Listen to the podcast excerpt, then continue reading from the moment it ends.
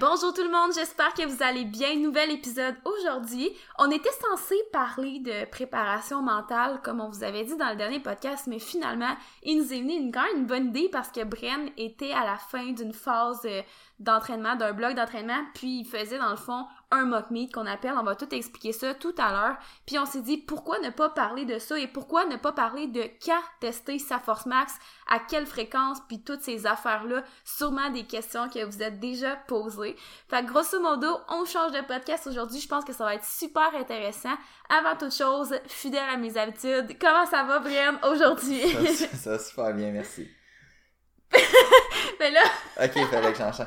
Euh, non, mais rapidement, comme d'habitude, là, si jamais vous aimez le podcast, n'hésitez pas à aimer le podcast, vous abonner au podcast et parlez-en à un ami si jamais euh, quelqu'un vous partagez-le dans votre story. Si jamais c'est quelque chose qui, qui vous intéresse, puis nous, ça nous fait grandement besoin, euh, plaisir. Depuis tantôt, je m'en tiens pour parler, c'était vraiment malaisant. Je m'excuse pour le malaise, c'est juste que je suis habituée qu'ils fassent les annonces du jour euh, quand je l'introduis là.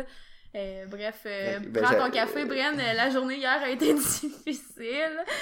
mais en tout cas, enchaîne. Fait que, ouais, non, c'est ça. Ça va être. Aujourd'hui, c'est une journée difficile, là, comme t'as dit, parce que hier, justement, j'ai testé. Ma... On est vendredi matin, là. C'est assez. Mais semble c'est bizarre un peu de tester sa force un jeudi soir, là. Ben, mais, mais c'est comme moi, ça, ça fitait bien dans mon horaire comme ça. donc, c'est ça, la...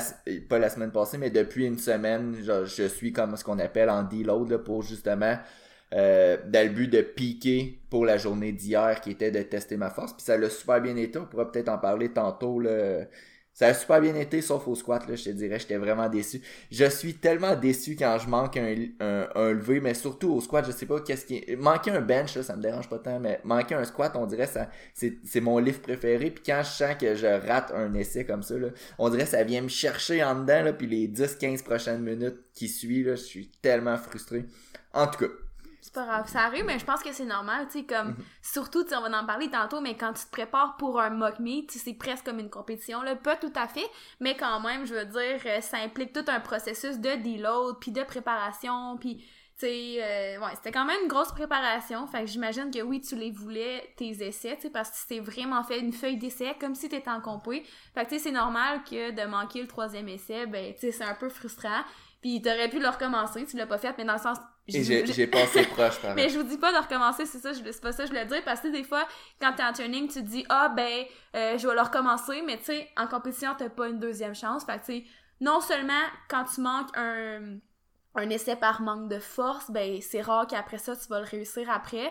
Mais deuxièmement, je trouve que c'est encore plus représentatif d'une compétition si tu acceptes que tu as manqué ton essai puis tu passes à autre chose. Je pense que mentalement, ça peut être pratiqué à la compétition. on va parler aujourd'hui des différents... Tu sais, comment qu'on peut tester notre force parce que tu peux pas... Oui, tu peux tester ta force en compétition ou en un mock meet. Là. Rapidement, pour ceux qui savent pas un mock meet, là, aussi bien l'expliquer tout de ouais, suite. C'est euh, c'est la même chose qu'une compétition. Donc, tu te prépares, tu la journée, tu peux te faire une, une pesée, tu tu te prépares, puis les semaines d'avant, exactement comme si c'était une compétition. La seule différence, c'est que la compétition euh, est avec toi-même dans une salle d'entraînement normale, que normalement, il n'y a pas d'arbitre, ou il pourrait même avoir des, des arbitres, là, des amis qui pourraient juger la profondeur, faire les commandes ou quoi que ce soit. Mais, euh, tu sais, moi, de la façon que j'ai faite, je me suis pris la soirée, je suis arrivé où je me suis dit, c'est comme si la compétition commence à 16h, puis à 16h, je faisais mes... Je commençais mon échauffement, puis à 16h30, mon, mon premier essai. Tu sais, je me donnais un euh, vraiment quelque chose de structuré pour mimer le plus possible euh, une journée de compétition. Donc en vrai, mock meet, c'est la même chose qu'une compétition, mais pas officielle, puis fait de façon euh, homemade, on pourrait dire. Ouais, dans, dans ta salle d'entraînement. Exact. donc, il y avait quelque chose que je voulais dire avec ça. rapidement, c'est parce que tu parlé des, de la feuille d'essai, puis tout, on pourrait en reparler tantôt. Là. Qu'est-ce que j'ai fait avec cette feuille d'essai-là une fois que j'ai raté mon squat, là, parce que je trouve que c'est quand même ça, touche un peu à la préparation mentale, puis je me suis, je me suis surpris d'avoir fait ça. Là. Positif, négatif? Ouais, positif, positif. Tu me l'as-tu dit? Je sais pas. Non, je te l'ai pas dit. Oh. Euh, donc, comment, comment et quand tester sa force max? Est-ce qu'on devrait euh, tester ses 1 RM à toutes les semaines, à toutes les, à toutes les mois, à toute, une fois par année? Euh, deux secondes, je t'arrête parce que des fois, on dirait que je reçois des questions ou on reçoit des questions à ce niveau-là. Euh, Bren se coach lui-même et je me coach moi-même. Donc, tu sais, on avait pu comme s'interchanger les rôles, euh, puis moi je te coach, toi tu me coaches. En fait, au début, là, euh, tu sais, c'est Bren qui me coachait au tout, tout, au début. Fait que j'ai comme été sa première athlète parce qu'on voulait, veut, veut pas, tu sais, quand on commençait à étudier là-dedans, on voulait tester des choses. Fait que c'est ça qu'on a fait pour commencer, mais non, dans le fond, je coach pas Bren et Bren ne me coach pas. Fait qu'on s'arrange chacun de notre côté, puis je pense que ça fonctionne bien, là. Ça fait plusieurs en fait, t'as souvent été coaché par toi-même, puis euh, moi aussi, ça fait un petit bout, tu sais, ça va bien, mais on le vous conseille pas nécessairement parce que il y a tellement de choses qui peuvent entrer en jeu. Je veux dire, faut que mentalement, sois conscient que ça peut être difficile, dans le sens que moi, je trouve que c'est l'off-season qui est plus difficile parce que je vais avoir tendance à faire vraiment ce que j'ai envie et non peut-être ce que j'ai besoin. Quand j'ai une compétition en tête, généralement, là, ça va. Mais euh, si je repars, je repense à, mettons, il y a euh, un an, deux ans, ben je sais que si j'avais fait mes choses moi-même, ça aurait été difficile parce que j'aurais toujours eu tendance à en faire plus, par exemple. Fait que tu sais, c'est plein de choses à prendre en considération. Toi, ça va bien aussi, je pense, ben, de ton côté? C'est sûr qu'il y, y, a des côtés positifs puis négatifs. Je vois pas tellement de côté positif de se coacher soi-même si vous n'êtes pas vous-même un entraîneur. Puis ce que je veux dire par là, c'est que moi, souvent, je veux me coacher moi-même, même si je sais que euh, peut-être que des fois je fais plus qu'est-ce que j'aime faire versus qu'est-ce que je devrais faire, mais aussi ça me permet de tester euh, certaines méthodes, certains mm-hmm. principes d'entraînement que euh, je fais avec mes athlètes, mais que avant de les faire sur mes athlètes, puis les faire payer quelque chose que je sais pas vraiment si ça, ben tu sais, je le sais théoriquement si ça fonctionne ou pas, mais je veux avoir quand même une une preuve que ça fonctionne, puis l'avoir le ressenti sur moi. Donc j'ai vraiment besoin de tester sur moi. Donc je suis un peu le je suis un peu le cobaye. Une fois que je sais que ça fonctionne théoriquement sur papier, je l'essaye sur moi puis après ça euh, on l'essaye éventuellement. Mais c'est en vrai, je pense que tout bon coach peut avoir un coach puis tu sais il y a comme rien de mal à ça même qu'on l'encourage, c'est juste que c'est ça les deux. On est du genre à aimer vraiment tester avant de l'appliquer sur quelqu'un d'autre. Fait que je pense que ça va comme de soi, mais en tout cas, bref, je sais plus pourquoi je disais ça. C'était juste. non, non, c'est juste. Oui, non, c'est ça, c'est pas ça. C'est parce qu'il y en a gros qui nous le demandent des fois, ou, euh, tu sais, il y en a gros qui savent que Brian m'a déjà coaché, puis ils pensent que c'est encore lui qui me coach. Euh, j'ai été congédié. il a été congédié. Non, mais avoue que ça fait un peu ton affaire quand même. C'est pas, c'est pas, mais on, genre, c'est pas pareil non plus de coacher, mettons, sa blonde. Là, je veux mm-hmm. dire, euh, c'est différent de coacher, mettons, du monde qui paie pour un service versus coacher sa blonde. Mm mais tu sais, ça allait super bien quand il le faisait. Tu sais, des fois, il y en a qui pensent que ça pourrait faire des conflits, par exemple, ou des trucs comme ça. Mais pas du tout. C'est juste qu'on avait besoin de nous coacher nous-mêmes mais euh, pour les raisons qu'on a même tantôt. Mais c'est pas le podcast aujourd'hui. Aujourd'hui, on veut euh, parler de quand tester sa force max puis comment le faire parce qu'il y a vraiment différentes façons de le faire. Tu sais, c'est pas juste de faire un mock meet comme Brendan a fait puis de dire ben aujourd'hui je fais squat bench deadlift des 1 RM pour pouvoir estimer mon max puis refaire ma programmation par la suite. Il y a vraiment différentes façons de le faire. Je sais pas par quoi tu voulais commencer exactement. Ben c'est ça, juste peut-être rapidement présenter les, les méthodes qu'on va parler aujourd'hui. Premièrement, on va parler du, ben, on va parler des avantages puis des désavantages de chacune des méthodes. Euh, puis euh, c'est ça, on a trois, quatre méthodes, là, dépendamment la dernière méthode, comment qu'on la classifie. Mais la première méthode, ça pourrait être tout simplement de faire un AMRAP qu'on appelle. Donc, qu'est-ce que c'est un AMRAP? C'est as much repetition as possible. Donc, tout ce que ça veut dire, c'est après ou vers la fin de, par exemple, on a du squat, on fait nos séries de squat. Puis à notre dernière série, tout ce qu'on fait, c'est on fait le plus de répétitions possible avec une charge donnée. Euh, donc oui, c'est une, une, façon de tester notre force. C'est probablement la, la, façon la moins spécifique qu'on va parler aujourd'hui. Mais je pense que chaque méthode qu'on va parler a sa place dépendamment du contexte qu'on veut, qu'on veut l'utiliser. Euh, donc, un exemple de, de ça, ça pourrait être, bon, aujourd'hui, mon squat, je fais une série de 1 à RPE 8. Après ça, je fais, euh, je donne des chiffres au hasard, là, 3 séries de 2 à 85%. Puis après ça, j'ai un AMRAP à 80%. Donc, je prends 80% de ma, de mon 1 RM, puis je fais le plus de séries possible avec cette charge-là. Euh, on peut aussi ne pas rendre un AMRAP à l'échec, on pourrait arrêter par exemple à une répétition ou deux de l'échec, peut-être plus une. Euh, puis à partir de là, il y a plein de formules euh, que vous pouvez facilement trouver sur Internet pour estimer votre 1RM à partir de cette charge-là. Ou tout simplement, sans estimer votre 1RM, vous pouvez vous dire, par exemple, moi, je sais qu'à 80% au squat, j'ai ou avec par exemple 100 kilos au squat, j'ai déjà fait 8 répétitions. Donc, le fait d'essayer de battre 8 répétitions, ça peut être une façon de voir de la progression ou sinon d'essayer d'estimer le, le 1RM. Donc, ça peut être une première façon. Tu as l'air d'avoir quelque chose à dire, Hello? ben non, mais j'allais dire comme c'est sûr que plus que le nombre de répétitions est élevé, par contre, moins ça va être représentatif. Parce que c'est sûr que si tu prends une charge puis que tu fais 30 répétitions, ça se peut que ton max estimé soit 200 livres au-dessus de ce que mhm. tu es vraiment capable de faire. Fait qu'il faut faire attention à ça, premièrement. Euh, je veux dire aussi, comme tu as dit, si vous n'êtes pas obligé d'aller à l'échec, parce que tu sais, des fois, en ligne, il y a des calculateurs que tu peux écrire, mettons, ben j'ai fait 10 euh, reps avec 300 livres, puis là, ça estime ton max à tant de livres. Mais tu sais, si par exemple, tu dis, ben j'ai fait... Euh, 8 reps, mais j'ai arrêté à RPE 8, par exemple, ben, tu sais, il, pourrait aussi avoir des façons de calculer le RM estimé, le 1 RM estimé à partir de ça en prenant en considération le RPE. C'est sûr que plus vous êtes élevé, si vous réussissez à faire 15 web, 20 web, 30 web, c'est sûr que ça va être vraiment moins précis. Faut faire attention à ça.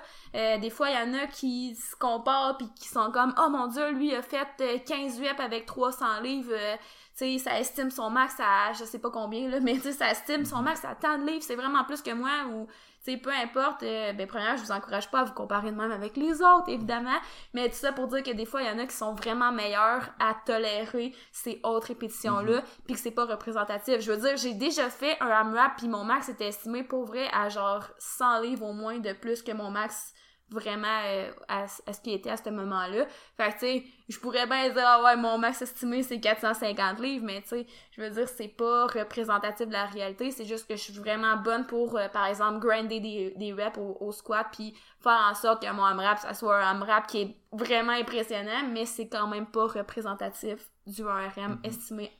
Puis, il y a des personnes qui, à l'inverse, tu sais, comme toi, ça te donnait 100 livres au-dessus. Mais j'ai des clients que ça va leur donner 100 livres en dessous. Ouais, ouais, ouais. Euh, puis, hey, le meilleur exemple, c'est mon bench. Je sais que j'ai pas eu un meilleur cycle, euh, le meilleur cycle au monde de mon, pour euh, ma préparation au bench.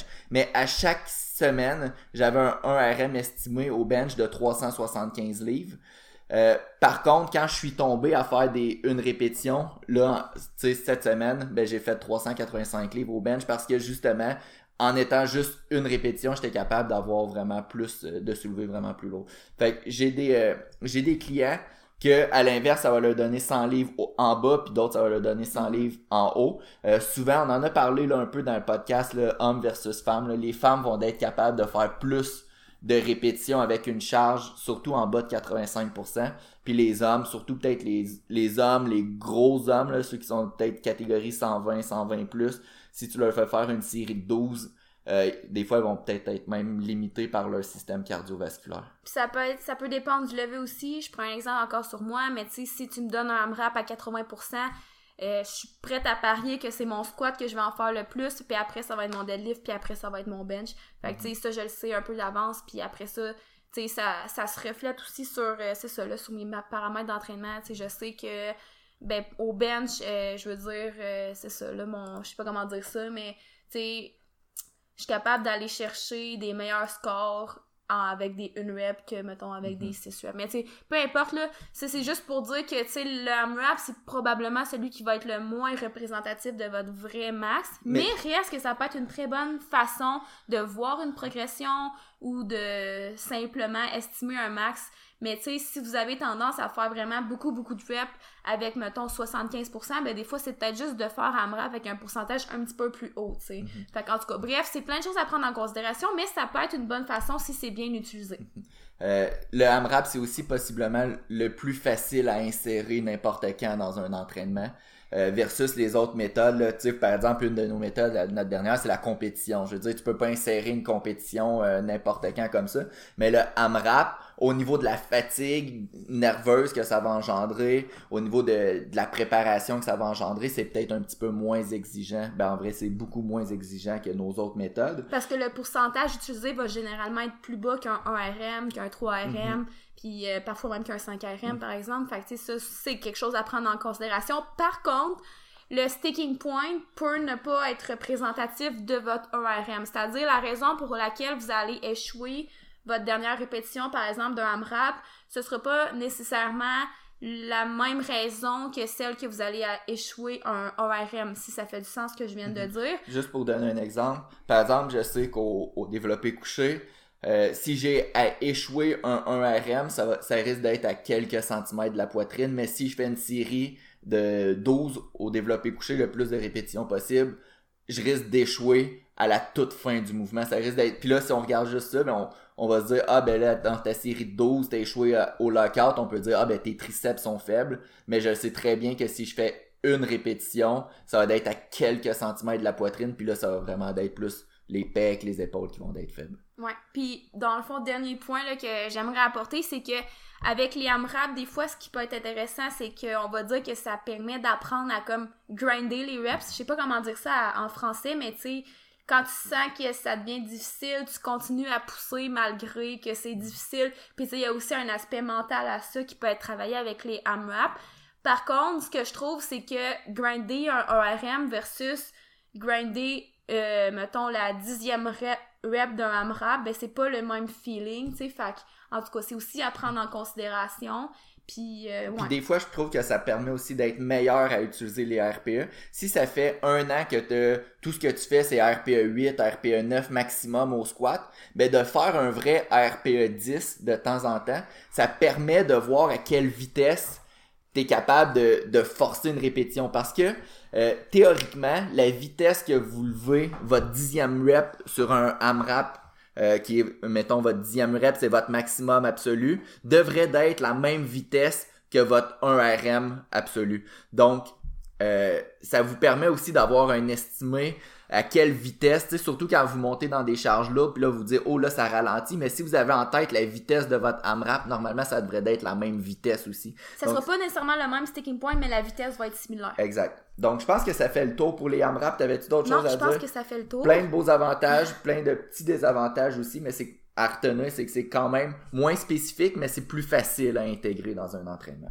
Euh, L'autre méthode qu'on pourrait utiliser, c'est souvent euh, peut-être juste de faire un testing à la fin d'un bloc. Donc, dépendamment les blocs qui durent combien de temps, des fois c'est des blocs de 3 à 6 semaines normalement. Souvent, si on fait un testing à la fin d'un bloc, ça, ça risque de pas d'être un bloc de 3 semaines, mais disons un bloc de 4 semaines. Ben, à la fin de votre bloc de 4 semaines, vous pourriez avoir par exemple un 5 RM. Donc 5, un test de euh, cette semaine-là, votre squat, ben, à la place de faire par exemple 5 séries de 5, ben, vous faites juste une série jusqu'à 5 répétitions que vous êtes plus capable de faire une sixième répétition. Mais dans le fond, pour donner un exemple, vous pourriez avoir plusieurs petits blocs de 4 semaines dans un gros bloc, mettons, de 12 semaines. Mhm. Tu sais, dans le fond, c'est pas de prendre 4 semaines, puis là, je teste tout de suite au bout de la quatrième semaine. C'est juste que, tu sais, dans, dans, de comment tu voulais le dire, c'est que, tu sais, ton dernier bloc de 4 semaines, tu vas faire un test, mettons. Mais, tu sais, vous pourriez avoir 8 autres semaines de préparation Mhm. avant, là. Ouais. C'est pas, pas de dire Ben, tu on pique aussi- en 4 semaines. Mais oui, vous Tu pourrais pourriez, aussi, là. mais sans nécessairement pique, tu pourrais juste dire à la quatrième semaine, je fais un 5 RM, à la huitième semaine, je fais un 3 RM, puis à la douzième semaine, je fais un 1 RM. C'est ça, exactement. Tu sais, les façons, il y en a plein de les faire. C'est juste de comprendre pourquoi tu le fais. Tu sais, c'est pas de prendre ce qu'on dit puis de l'appliquer tel quel. Tu sais, faut comprendre pourquoi t'attendrais 12 semaines avant de faire un 5 RM versus pourquoi t'attendrais 4 semaines. C'est tout ça, habituellement, ben en fait, faut que ce soit réfléchi, mais c'est plein de façons de faire, puis euh, je te laisse continuer sur ça. Mais puis souvent l'avantage de ça, c'est que on perd pas nécessairement une ou deux semaines pour nécessairement euh, faire ce qu'on appelle un deload puis un peaking. C'est que souvent ça va juste être intégré. Aujourd'hui, l'entraînement c'est 5 RM euh, ou 3 RM ou 1 RM.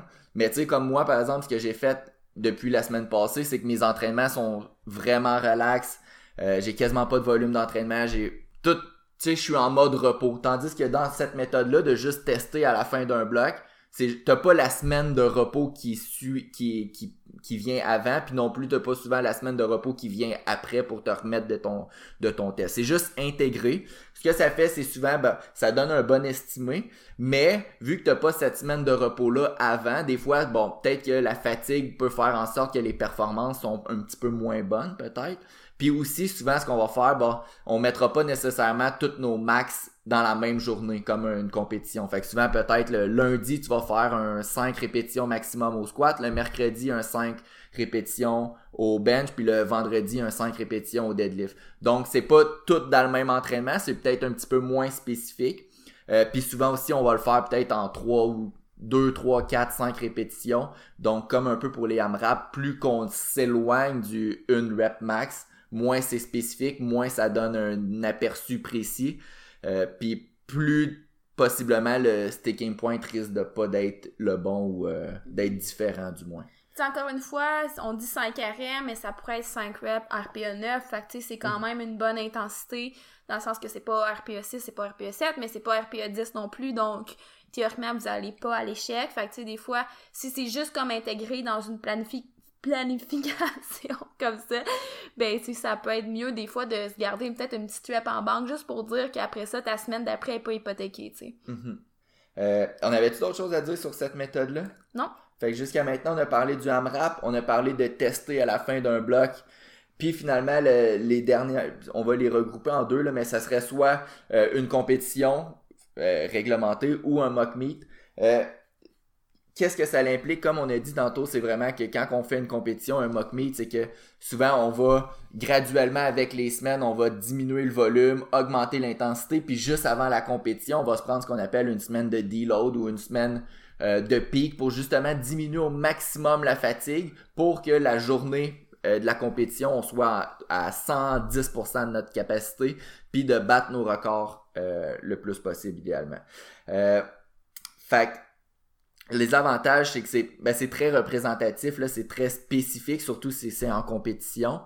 Euh, par contre, si je me prends par exemple, la semaine passée, je dirais dans les deux dernières semaines, j'ai pas vraiment gagné de force. Tout ce que j'ai fait, c'est j'ai réduit mon niveau de fatigue. Puis la semaine prochaine, ben je gagnerai pas de force non plus parce que tout ce que je vais faire, c'est récupérer parce que là aujourd'hui, j'ai de la misère à marcher, je suis courbaturé de partout, puis surtout qu'on est allé courir après avoir fait le, mock meet, euh, je, vais avoir vraiment de la misère à lever, puis ça me surprendrait même pas que si j'essaie 80-85% de mon squat cette semaine, ben j'échoue parce que ma fatigue est juste, je suis juste détruit de mon mock meet. Donc euh, ce que ça fait, c'est que si tu prends mes deux semaines de peaking que j'ai en théoriquement, je suis pas devenu plus fort, j'ai juste diminué mon niveau de fatigue. Plus la semaine prochaine que je, vais probablement juste faire du haute répétition pour récupérer. Euh, ben là, ça fait trois semaines de per de entre parenthèses perdu. Si on teste, euh, si on fait ça 4-5 fois par année, donc disons 5 fois, qu'on prend le même processus de 3 semaines de perdu, ben 5 compétitions comme ça, à la fin de l'année, c'est 15 semaines de perdu. Donc il y a combien de semaines que tu peux te permettre de perdre par année? Euh, de cette façon-là, sans nécessairement, euh, j'ai juste hurt le, le terme anglais, là, mais sans... Sans blesser? Non, mais sans, sans atténuer ton progrès à long terme. Parce que... Ouais, ouais, mais je comprends, mais là, c'est parce que je suis tombée dans l'une. Puis là, quand t'as dit hurt, j'étais comme, j'ai juste pensé à blesser. Mais tu sais, parce que non plus, là, c'est que quand tu fais ta semaine de récupération après la compétition, puis après ça, la semaine que tu retournes après, ben, tu retournes pas nécessairement à ce que t'étais genre trois semaines avant de faire ta compétition. Tu sais souvent faut que tu rebasses c'est un petit peu une base que tu repartes un petit peu plus bas parce que tu sais tu peux pas comme repartir euh, comme t'étais là un mois. Fait que tu sais ça fait que on dirait que c'est beaucoup de semaines qui sont perdues dans l'année que dans ces semaines là tu sais oui c'est le fun de faire des meets oui c'est le fun de faire des compétitions de faire des tests mais ça fait au bout de la ligne que c'est beaucoup de semaines que t'es pas en train de te bâtir une base ou t'es pas en train de gagner en force, t'es juste en train de te préparer pour faire un test, puis vous savez, c'est pas en faisant un test qu'on gagne la force. Fait que tu sais, c'est juste de voir ça d'une façon globale. Si t'impliques trop souvent des journées comme ça de compétition ou de mock meet, ben ça peut devenir quand même assez drainant, là. Surtout quand c'est une compétition. Compétition, c'est vraiment le top du top. Je veux dire, avec l'adrénaline, avec le stress, il y en a qui font des weight cuts, avec tous ces paramètres-là, ça peut devenir très très taxant. Fait que d'en faire trop dans une année, ben ça fait que c'est beaucoup de semaines de perdu versus avoir un portrait un petit peu plus global puis de se dire ben moi je veux vraiment performer à ces deux compétitions là puis je veux peut-être me retester mes max une fois dans l'année sous forme de mock meet par exemple. Puis après ça tu sais tu gères tout en conséquence. Des fois ça peut être plus favorable au final à la compétition qui va être le plus importante parce que tu vas avoir perdu moins de semaines à tester. Parce que c'est pas en testant que tu bâtis de la force. On dirait que oui, parce que c'est là que tu as ton meilleur, mais pour arriver à ce meilleur-là, tu as besoin de quelques semaines qui vont être un petit peu plus, euh, ben pas quelques semaines, là, mais c'est au moins une bonne semaine vraiment plus mollo qui, pendant ce temps-là, tu fais juste récupérer, mais tu bâtis pas nécessairement de la force, tu fais juste comme exploiter la force qui est en dedans de toi, la mhm. potentialiser si on veut, mais tu bâtis pas vraiment de la force. Fait que tu sais, c'est à prendre en considération. C'est sûr qu'il y a des avantages à faire des mock il y a des avantages à aller en compétition. Je veux dire, la compétition, c'est le plus spécifique que tu peux pas avoir. Le mock meet, c'est la deuxième chose qui s'y rapproche le plus ça va être très spécifique dans le sens que ça va être facile de vraiment voir ta progression, c'est quoi ton 1RM en ce moment? Puis en plus, c'est que tu fais squat, bench, deadlift dans le même entraînement. Fait c'est encore une fois très spécifique parce que si tu sépares, tu fais une journée, tu testes ton squat, une journée ton bench, une journée ton deadlift, ben ça se peut que la raison pourquoi tu échoue ton deadlift ou que tu as un gros sticking point soit pas la même si tu les fais séparés que si tu les fais dans la même journée.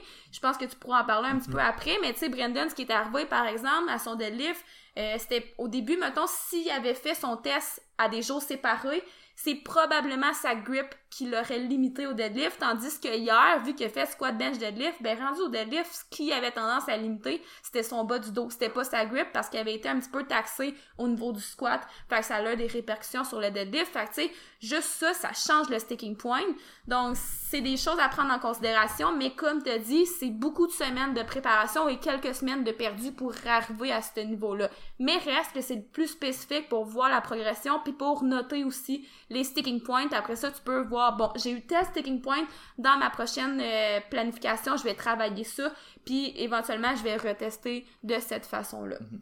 Euh, aussi, une chose, c'est que souvent, euh, je pense à mes premières compés de powerlifting, ce que je faisais, c'est que je faisais des 3 RM quelques semaines avant, mettons 2-3 semaines avant ma compétition. Puis c'était les 3 RM, c'était sur des journées séparées. Puis quand j'arrivais en compé, bon, le 3 RM me permettait d'estimer assez bien euh, mon 1RM estimé. Puis ce qui arrivait, c'est que souvent en compétition, mon squat, ça allait super bien, puis la charge que j'estimais, c'était pas mal ça. Même chose pour le bench, puis à chaque fois j'arrivais au deadlift, le, le 1RM estimé, là, il faisait juste aucun sens. Pourquoi? Parce que justement, souvent, le, on néglige le fait que faire trois levées dans la même journée, c'est long, ça prend du, ça prend du temps, ça prend de l'énergie. Euh, puis tu sais, comme hier, j'ai fini, j'ai commencé à 4 à 16 heures, puis j'ai fini proche de 20 heures. Là. Fait que c'est quasiment 4 heures euh, qu'il faut que tu restes alerte, faut que tu restes éveillé, puis t'as 9 essais en plus de tous les échauffements que tu as à faire. Fait c'est quand même difficile. Fait que des fois, le fait, de tout faire dans la même journée, ça donne vraiment une meilleure estimation de ton potentiel puis aussi une meilleure euh, amélioration du processus de peaking peut-être parce que si tu le fais en mock meet ben tu peux essayer des choses que parfois tu peut-être pas essayé avant une compétition ou euh, tu sais d'essayer des nouvelles choses peut-être que tu étais tenté d'essayer ou tout simplement de te familiariser avec ce processus là fait que ça peut être une autre bonne raison de faire un, un mock meet personnellement ce que j'utilise le plus c'est vraiment la deuxième façon fait qu'à la fin d'un bloc je vais euh, programmer par exemple soit un une fois un RPA 9 ou un 3RM ou peu importe à la fin d'un bloc de plusieurs semaines. Fait que je l'utilise moins, c'est aux 4 semaines comme on a parlé. Moi, je suis plus du genre à l'utiliser à la fin d'un gros bloc de 12 semaines qui est séparé en plus petits blocs là en fait. Fait que ça c'est vraiment ma façon préférée parce que je trouve que c'est facile d'enchaîner après ça sur une, une autre planification, un d'autres blocs en fait. C'est un moins de temps perdu comme on a dit, mais c'est ma façon préférée que j'utilise le plus souvent, mais ça veut pas dire que les autres sont pas bonnes, c'est juste que je les utilise moins souvent. AMRAP, j'étais un petit peu moins fervente de pour être honnête. Là, je l'utilise de temps en temps, ça va dépendre des athlètes. J'aime vraiment mieux la deuxième façon. Puis Mock puis compétition, ben c'est vraiment, tu sais, j'essaie de les insérer au bon moment. Si comme toi, Bren, tu sais, ta prochaine compétition est vraiment dans longtemps, fait que c'était juste parfait que tu fasses un mock meet parce que t'as vraiment beaucoup de temps devant toi. Mais tu sais, si l'athlète a déjà 4-5 euh, compétitions prévues dans l'année parce qu'il n'a pas le choix de faire ces compétitions-là, ben c'est sûr que je vais pas utiliser le mock meet parce que avec ces 4-5 compétitions, ça va déjà en faire beaucoup puis ça va déjà lui donner beaucoup d'expérience également. Puis il y a une étude qui est sortie là, récemment, ben, en 2017 de mémoire, là, puis que dans le fond l'étude c'était de savoir c'est quoi la fréquence fréquence optimale pour compétitionner dans une année. Puis euh, bon là c'est parfait, pas parfait, là, vous ferez votre propre conclusion. Mais ils sont arrivés à dire que entre deux et maximum quatre compétitions, c'était possiblement ce qui était optimal, deux étant, étant optimal pour les, les hommes, trois pour les femmes, puis peut-être que ça pouvait aller jusqu'à quatre sans trop nuire au succès. Euh, par contre, ils ont, ils ont vu qu'une compétition et cinq compétitions par année étaient possiblement pas optimales euh, pour la pour une progression, là, on dirait. Ben, honnêtement, je suis d'accord. Ouais. Puis, euh, dans le fond, je veux juste retourner sur euh, ma façon préférée, là, que je teste à tous les blocs, parce que ce que j'ai oublié de dire, c'est ça, moi, j'aime vraiment ça, les tester à différents moments dans la semaine, euh, tout simplement parce que ça, c'est comme moins un peu taxant, encore une fois. C'est sûr que c'est ça, comme on a dit, c'est pas autant représentatif, mais, tu sais, c'est quand même réfléchi quand j'ai introduit ça, puis ça va avec ce que je veux faire par la suite. Fait que, tu sais, tout est une question de comprendre pourquoi tu ferais telle manière ou telle manière. Je pense qu'on a fait quand même un bon résumé des avantages, des inconvénients. Fait qu'après ça, c'est juste de l'introduire euh, de la bonne façon. C'est sûr que c'est complexe. Je veux dire, c'est pas n'importe qui qui peut décider puis comprendre pourquoi on ferait ça ou ça, puis ça, on le comprend. Mais des fois, si ça peut vous aider à être plus curieux par rapport à vos entraînements, à essayer de comprendre pourquoi vous feriez ça et non ça, ben tant mieux. Tu sais, on sait que c'est pas n'importe qui qui peut comprendre pourquoi tu choisirais la première méthode et non la deux, mais je pense que juste d'éveiller la curiosité, c'est toujours bon. Fait que, mhm. voilà. Je pense que ça fait le tour. Tu voulais-tu parler un peu de ta compétition, ben, de ta compétition, de ton mug meet ou non? Bon, on peut y aller rapidement. Là, Parce que vous nous direz si vous êtes d'accord, ce qu'on aimerait faire pour la vidéo review de la semaine prochaine, ben en fait, si vous écoutez le podcast en retard, elle va sûrement être sortie, mais là, peu importe, c'est pas grave. C'est qu'on aimerait ça analyser les trois levées à Brent. Fait que je pense que ça pourrait être super intéressant de si vous écoutez le podcast, vous allez un peu comprendre ce qui va se passer dans la vidéo review. Fait que je pense que ça peut être un bon mix si jamais c'est quelque chose qui vous intéresse de comprendre euh, ce qui s'est passé, mais aussi qu'est-ce qui s'en vient pour lui dans les prochaines semaines en fonction des résultats que tu as eu en fait. Là, je vais sortir aussi en même temps là, parce que je sais pas c'est quoi les charges que j'ai élevées. bon, je suis sur Instagram.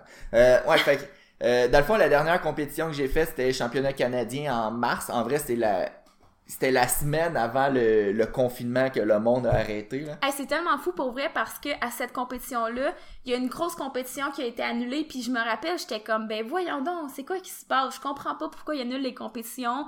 Puis tu sais, nous, on était là-bas à Winnipeg, on se doutait pas trop de ce qui allait se passer, tout le monde compétitionne comme si de rien n'était, puis finalement, bam, la semaine d'après, tout déboule. Hey, c'est fou pour vrai que t'as eu la chance de la faire quand même, là, ça a passé proche. Le jour, le jour après la compétition, on était encore à Winnipeg. Puis j'étais vraiment malade, là. Je suis tombé vraiment malade. Puis tu sais, le, le COVID dans ce temps-là, genre, c'était comme, c'était une grippe, là, tu sais. C'était pas tout ce que c'était aujourd'hui. Puis moi, j'étais, à l'aéroport, là. Puis moi, je faisais des, parce qu'on commençait à en entendre parler, là, de, de ce virus-là. Puis moi, j'étais dans l'aéroport, j'étais comme, je suis malade, je pense, je pense que j'ai le COVID. puis, mais tu sais, genre, une semaine plus tard, si j'aurais dit ça devant, tu sais, dans l'aéroport, probablement que genre, il, me serait, le monde m'aurait dit, non, non, tu fais juste pas prendre l'avion, tu peux, genre, tu sais, comme c'était rendu sérieux, mais moi, j'étais vraiment dans l'avion. Je suis malade, j'ai le COVID. mais moi, je dis qu'il l'a pas eu, là. Lui, il aurait pas genre, je sais pas, t'as niaisé tout le long, tu dis que tu l'as eu. Je pense pas, moi, je trouve pas qu'il avait les symptômes. Tu sais, c'est quand même assez classique de tomber malade après une compétition parce que tu je veux dire, c'est un gros stress que ton corps ait vécu, puis t'es comme, tu restais en mode alarme pendant plusieurs semaines, puis après ça, mm-hmm. quand le stress tombe, ben tout tombe, là. Mais en tout cas, je pense pas que t'as eu le COVID, mais en tout cas, c'est vrai que c'était drôle. Euh, fait ça. ça pour dire, à cette compétition-là, j'avais fait 272 kilos au squat, 600 livres. Euh, hier, malheureusement, ce que j'étais déçu un peu, c'est que j'ai fait 265 kilos, 585 livres comme deuxième essai. Puis j'ai ça l'a monté super bien. Fait que j'étais allé avec mon plan un petit peu plus agressif. Euh, j'hésitais entre 605 livres ou 615 livres, qui est 615 livres, 279 kilos. Finalement, j'étais allé avec ça. Euh, j'ai manqué de force. Pas, ma technique est restée belle, mais j'ai juste manqué de force.